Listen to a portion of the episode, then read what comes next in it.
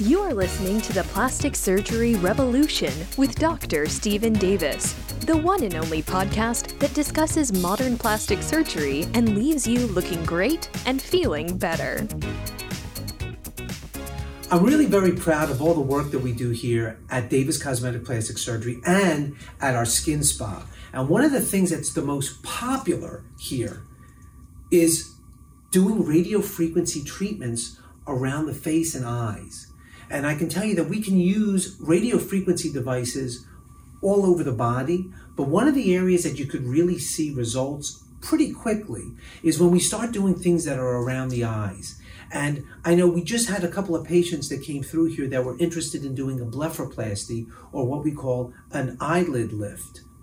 And instead of going in that direction, what they decided to do is to try some of the radio frequency energy and see if that got them the same kind of a look that they were going for without having to have surgery. Now, it's true, at some point, the surgery is probably what's going to be necessary, but for you that are really thinking about trying to get some of the fine lines and wrinkles, trying to get some of the tightening of the skin to happen, if the radio frequency device is a good one and it's being applied in the proper way, we're really starting to change the architecture of not only the skin, but the subcutaneous area, the skin underneath what you see.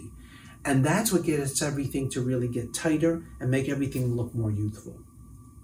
Thank you for listening to the Plastic Surgery Revolution with Dr. Stephen Davis. Please subscribe to our show in iTunes, Stitcher Radio, or whatever app you use to listen to podcasts. Keep listening, looking great, and feeling better.